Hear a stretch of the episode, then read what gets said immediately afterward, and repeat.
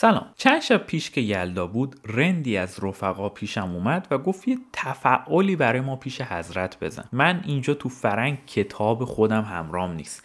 برای همین با همکاری تکنولوژی روز با یکی از همین اپلیکیشن های دیوان حافظ فالی برای دوستم گرفتم. و می‌دونید قبل از اینکه درباره شعر حرف بزنم باید بهتون یادآوری کنم که به نظر من کل ماجرای فال حافظ گرفتن در شب یلدا برای خوندن خود غزله. و من وقتی توی این شب دست به حافظ میشم به این فکر می‌کنم که دست کم سعی کنم در یک شب از سال برای لحظه ای با یک غزل از خاجه حافظ شیرازی ارتباط برقرار کنم. وگرنه که چه فالی چه کشکی.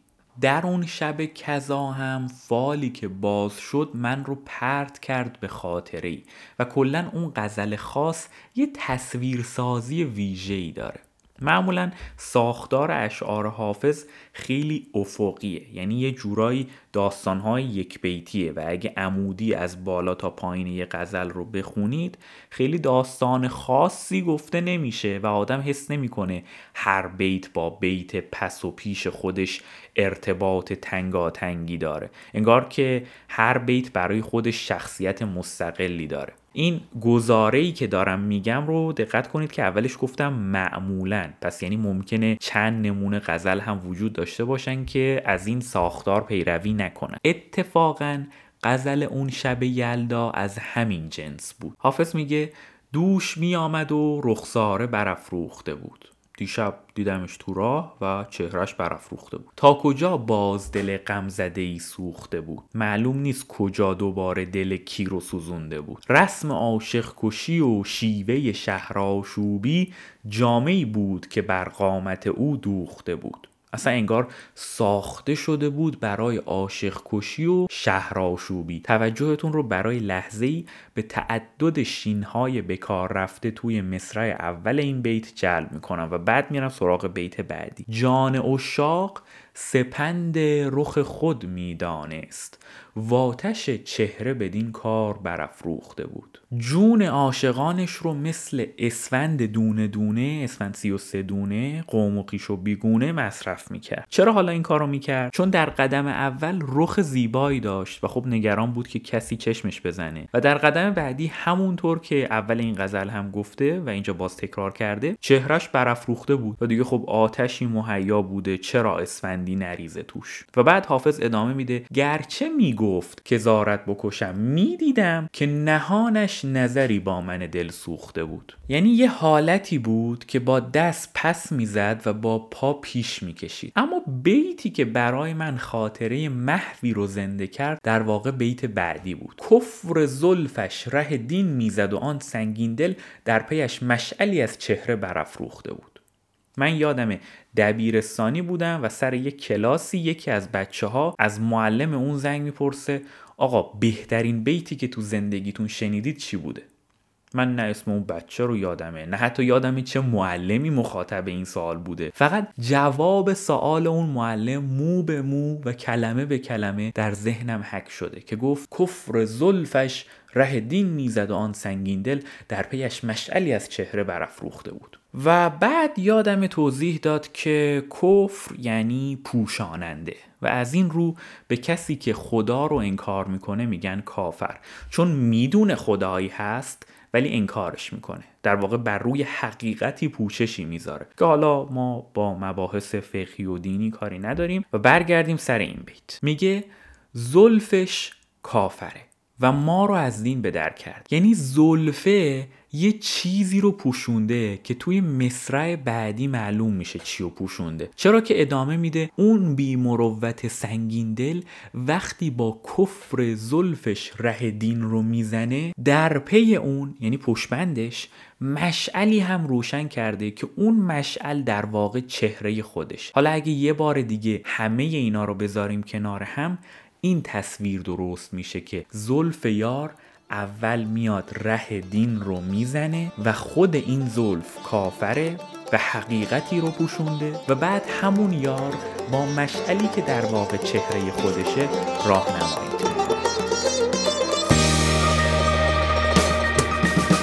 دوش می آمد روزار برافروخته بود. تا کجا باز دل غم زده این سوخته بود؟ رسم عاشق کشی و شیوه شهر شوبی جامعی بود که بر قامت او دوخته بود.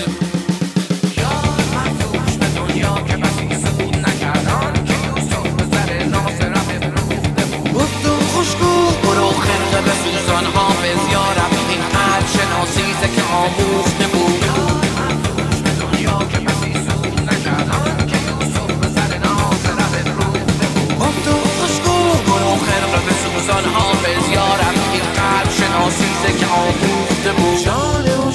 سپنده رخ خود می‌دانست و آتش چهره به دیکار برافروخته بود گرچه می‌گفت که زارت بکشم می‌دیدم که نهانش نظری با من دل سوخته بود کفر زلفش ره دین می‌زد و آن سنگین دل در پیش مشعلی از چهره برافروخته بود وزی خون به کف آمد ولی دیده بری خلا الله که طلب کرد و که اندوخته بود. یار مفروش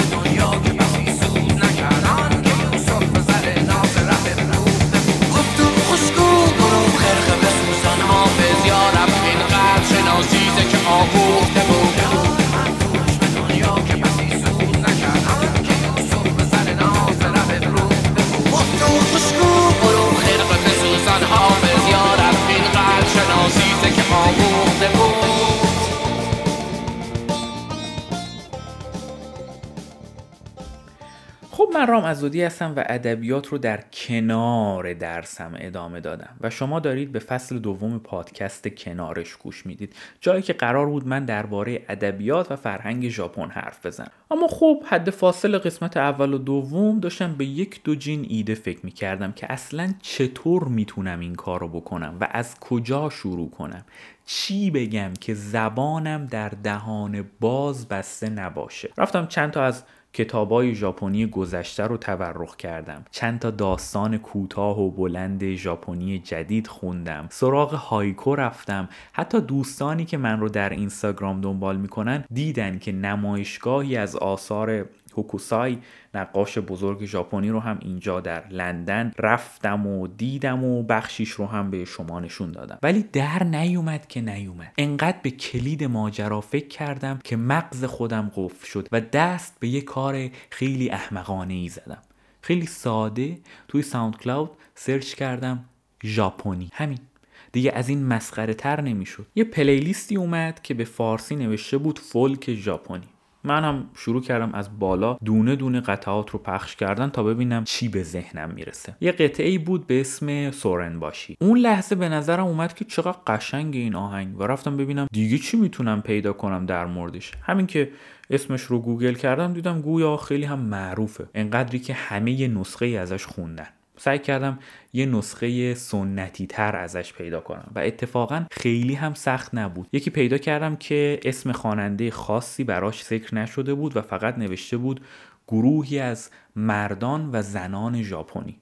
می‌خوام قبل از اینکه هر گونه توضیح خاصی بدم بهتون همونطور که خودم برای بار اول با این قطعه مواجه شدم شما رو هم باهاش مواجه کنم. پس ذهنتون رو خالی کنید و بیاین بدون هیچ اطلاعات اضافه این قطعه رو با هم بشنویم.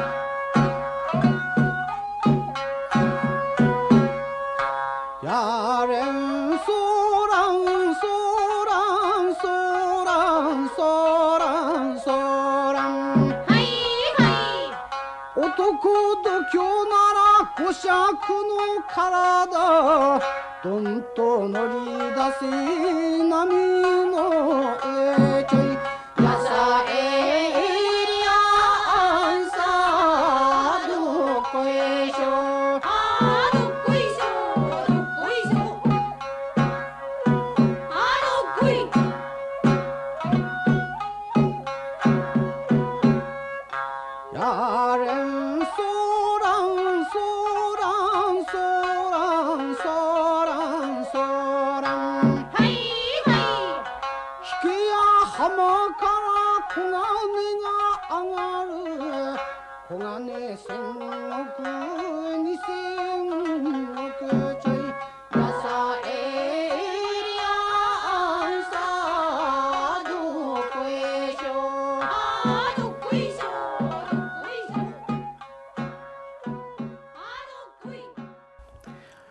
از اونجایی که زبان ژاپنی به گوش من یکی که اصلا آشنا نیست من حتی حدس هم نمی‌تونم بزنم که منظور احتمالی این قطعه چیه. شاید اولین و تنها چیزی که سری ذهنم برای درست کردن معنا سراغش رفت همون قسمتی از شعر باشه که در طول آهنگ تکرار میشه. اونم به خاطر اینکه یارن یکم شبیه یارمه و من این احتمال رو دادم که خب ممکنه با یه قطعه عاشقانه طرف باشیم. هرچند که خیلی پرته. و بعد سعی کردم با این حدس پرت و پلا یکم مسیر خودم رو به سمت معنا توی اتاق مطلقا تاریک ذهنم پیدا کنم. در واقع توی اتاق ذهنم نوری پیدا نشده بود و حتی نمیشه گفت چشمم به سیاهی عادت کرده بود. فقط سعی داشتم کورمال کورمال خودم رو وسط این شعر پیدا کنم.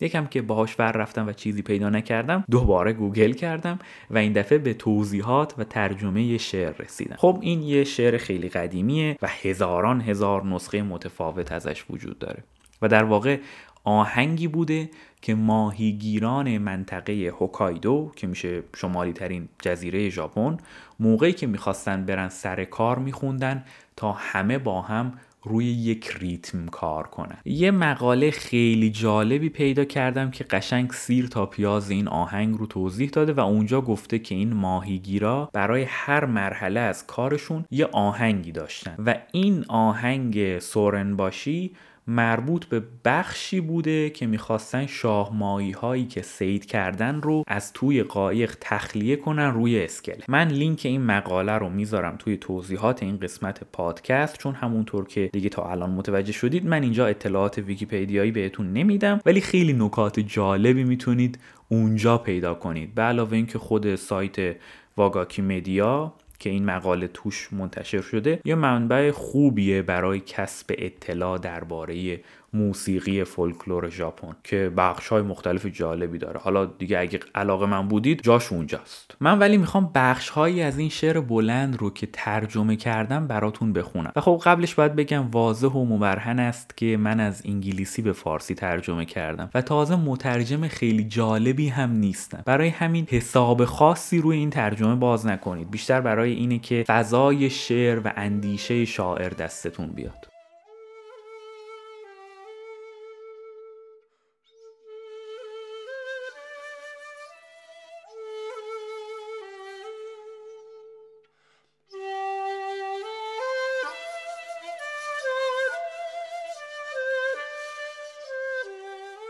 وقتی از مرغای دریایی می‌پرسم که شاهمایی های زیادی این اطراف اومدن یا نه به هم میگه من فقط دارم این اطراف یه چرخی می‌زنم بهتر از موجها بپرسی.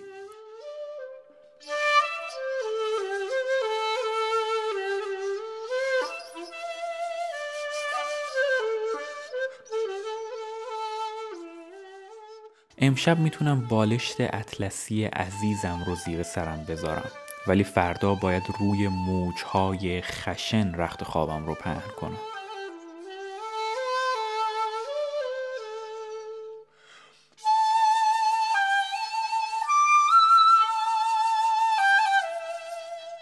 در بلند و پست امواج دریا ملوانان جوان باید حالا مهارت خودشون رو نشون بدن.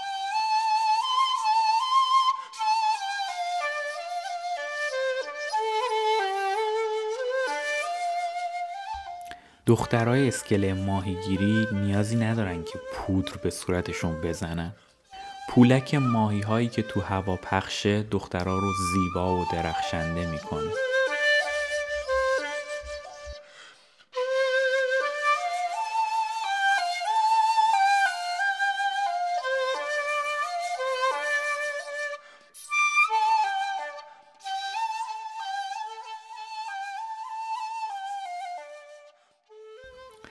توی همین مقاله نوشته بود که علت عالمگیر شدن این آهنگ یه ریمیکسیه که اخیرا روش انجام دادن و ریتمش رو تندتر کردن و یه طراح رقصی هم اومده و یه رقص جالبی برای این قطعه طراحی کرده که اگه برید و ببینید متوجه میشید که گروهی که دارن با این قطعه میرقصن یه جورایی اون فرایند ماهیگیری و موج دریا رو دارن نشون میدن که خیلی باحاله. من لینک رقص و version تندتر شده این آهنگ رو هم توی توضیحات این قسمت و هم توی تلگرام کنارش و اینستاگرام خودم می‌ذارم حتما. این رقص انقدر معروفه که دانشجوهای ژاپنی گوشه کنار دنیا وقتی می‌خوان یه رقصی از فرهنگ خودشون رو به باقی دانشجویان خارجی نشون بدن سورن باشی رو اجرا می‌کنن. کافیه اسم این رقص رو توی یوتیوب سرچ کنید و یک دو جین فیلم از دانشگاه های مختلف دنیا ببینید که دانشجوهای ژاپنی مشغول این رقصن. ولی خب اگه به اصل آهنگ برگردید خیلی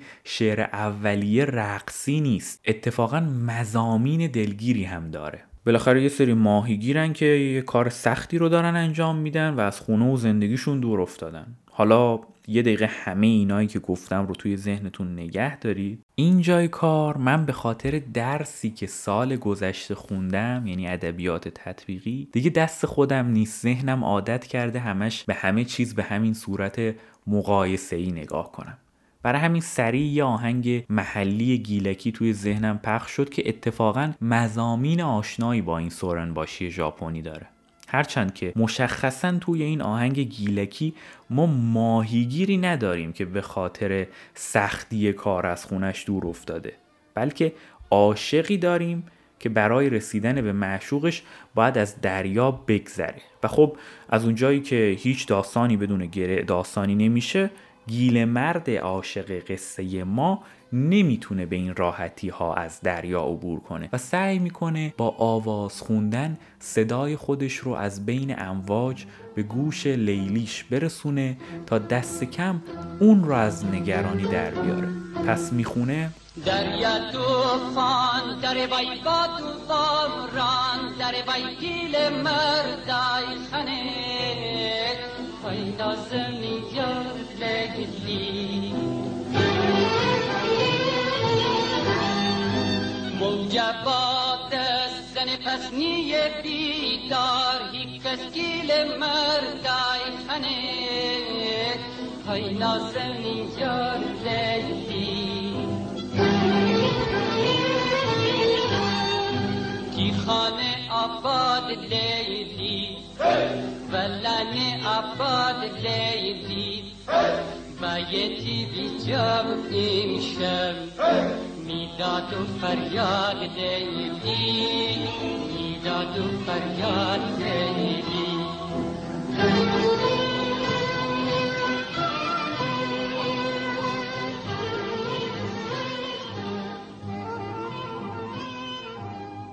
خب حالا فضاسازی شعر تا حدودی مشترک. من دیگه خیلی نمی‌خوام دست بذارم روی علمان ها ولی یه نکته جالبی موقع ضبط این اپیزود توجه هم رو به خودش جلب کرد که باید قبلش خیلی سریع این خاطره از دوران کودکیم رو بهتون بگم.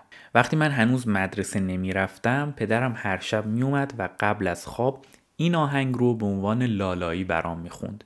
یه جورایی این ترانه همواره منو یاد بابام میندازه و چون همیشه به صورت لالایی شنیدمش هیچ وقت جلوتر از مصرع گیل مرد آی خنه آی نازنین جان لیلی رو نشنیدم. چون دیگه خوابم برده دیگه نفهمیدم چی شده. و حتی از همون دوران کودکی این تصویر در ذهنم مونده که بعضی شبا با خودم می‌گفتم بذار یکم دیگه بیدار بمونم. ببینم بالاخره گیل مرد چی می‌خواد به لیلی بگه. ولی آخرش هم نفهمیده بودم. تا خود امروز که برای ضبط این قسمت مجبور شدم با حضور کامل دل چند بار از اول تا آخر این قطعه رو بشنوم.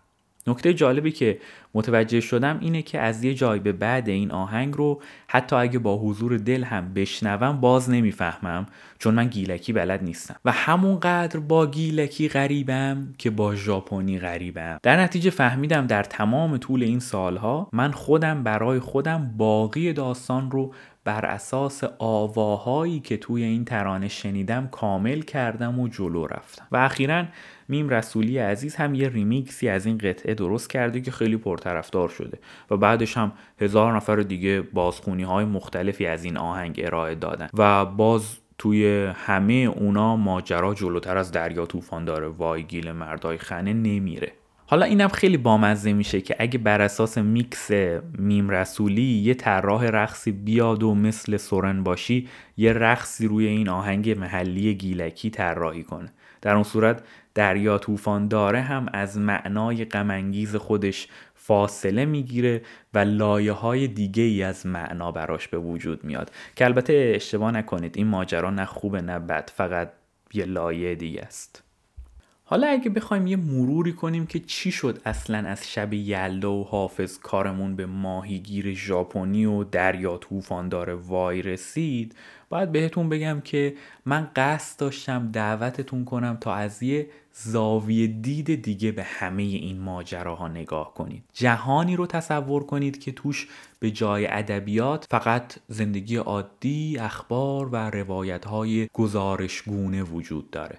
در اون صورت ما یه مرد گیلکی عاشق رو داشتیم که می‌خواسته طبق قول و قرار قبلی بره سر مکان همیشگی ولی دریا طوفانی شده و بین امواج گیر افتاده و داره داد و بیداد می‌کنه تا شاید محبوبش صداش رو بشنوه. همچنین در طرف دیگه یه گروه از ماهیگیران ژاپنی رو داریم که می‌خوان برن به سید شاه ماهی و از اینکه قرار از رخت خواب گرم و نرمشون جدا بشن و برن برای روزها روی دریا با کار طاقت فرسا باشن دور از خونه و زندگیشون حسابی ناراحتن و دارن قور می‌زنن. و در انتها حافظ از شیراز رو داریم که اگه می‌خواست چیزی رو قلمی کنه مینوشت بله دیشب دیدمش که میومد لبهاش گل انداخته بود که البته گل انداختن لب هم خودش یه بیان ادبیه. ولی خب خیلی نمی‌خوام خشک و خالیش کنم. پس دیشب دیدمش که میومد و لبهاش گل انداخته بود. معلوم نیست باز دل کی رو سوزونده بود.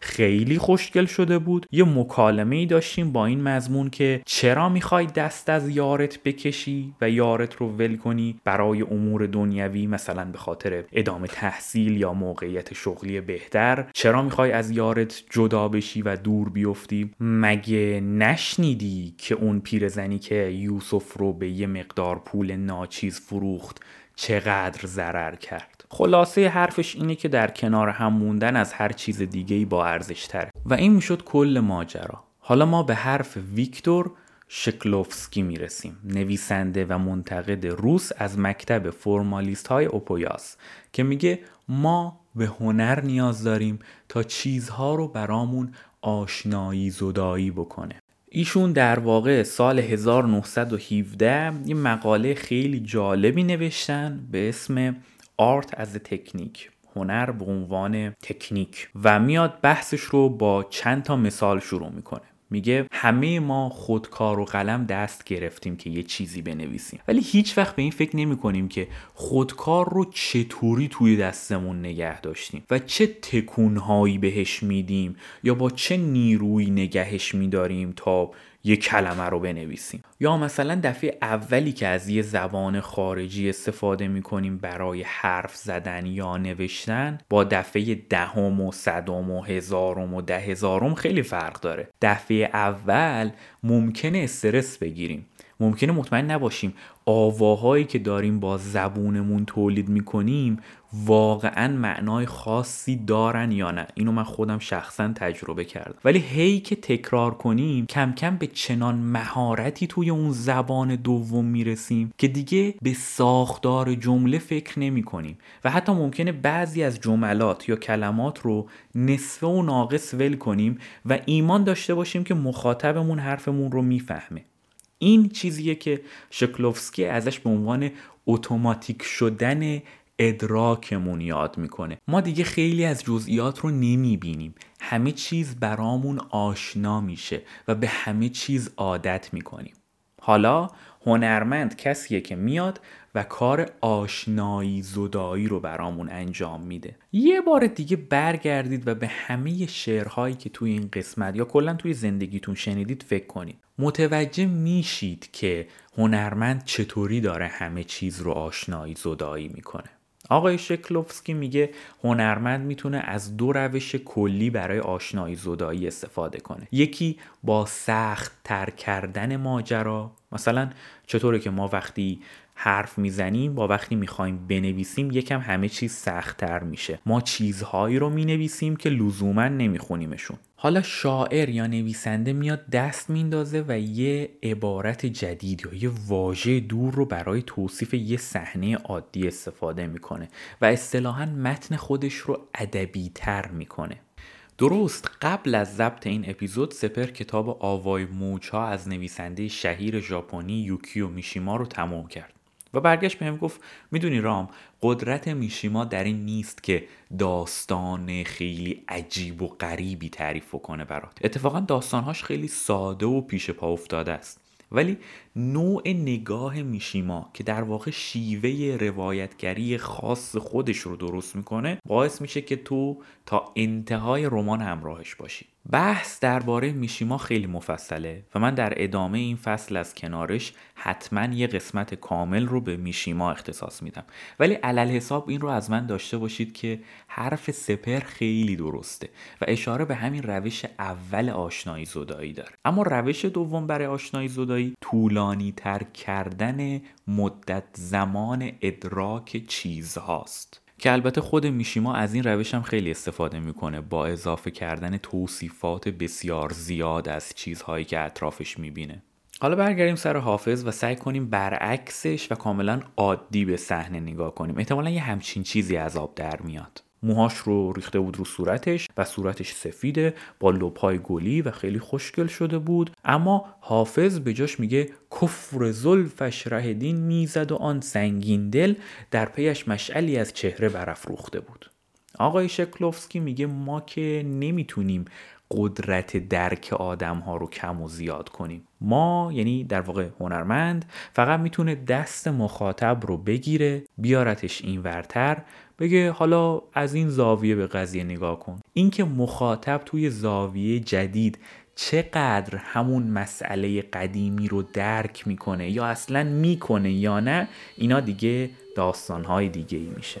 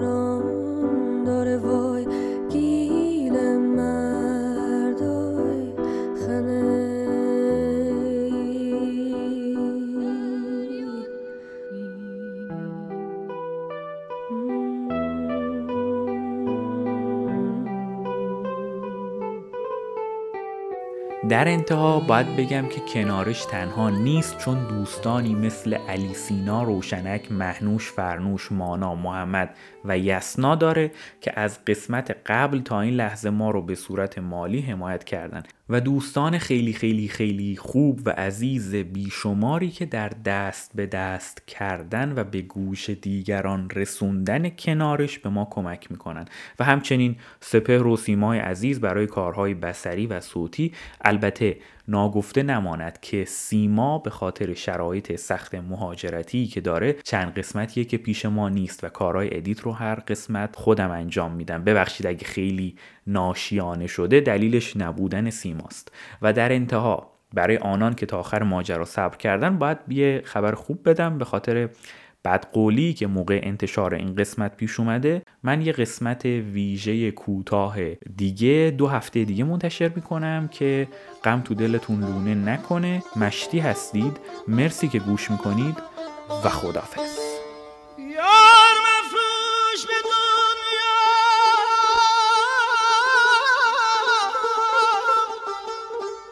که بسی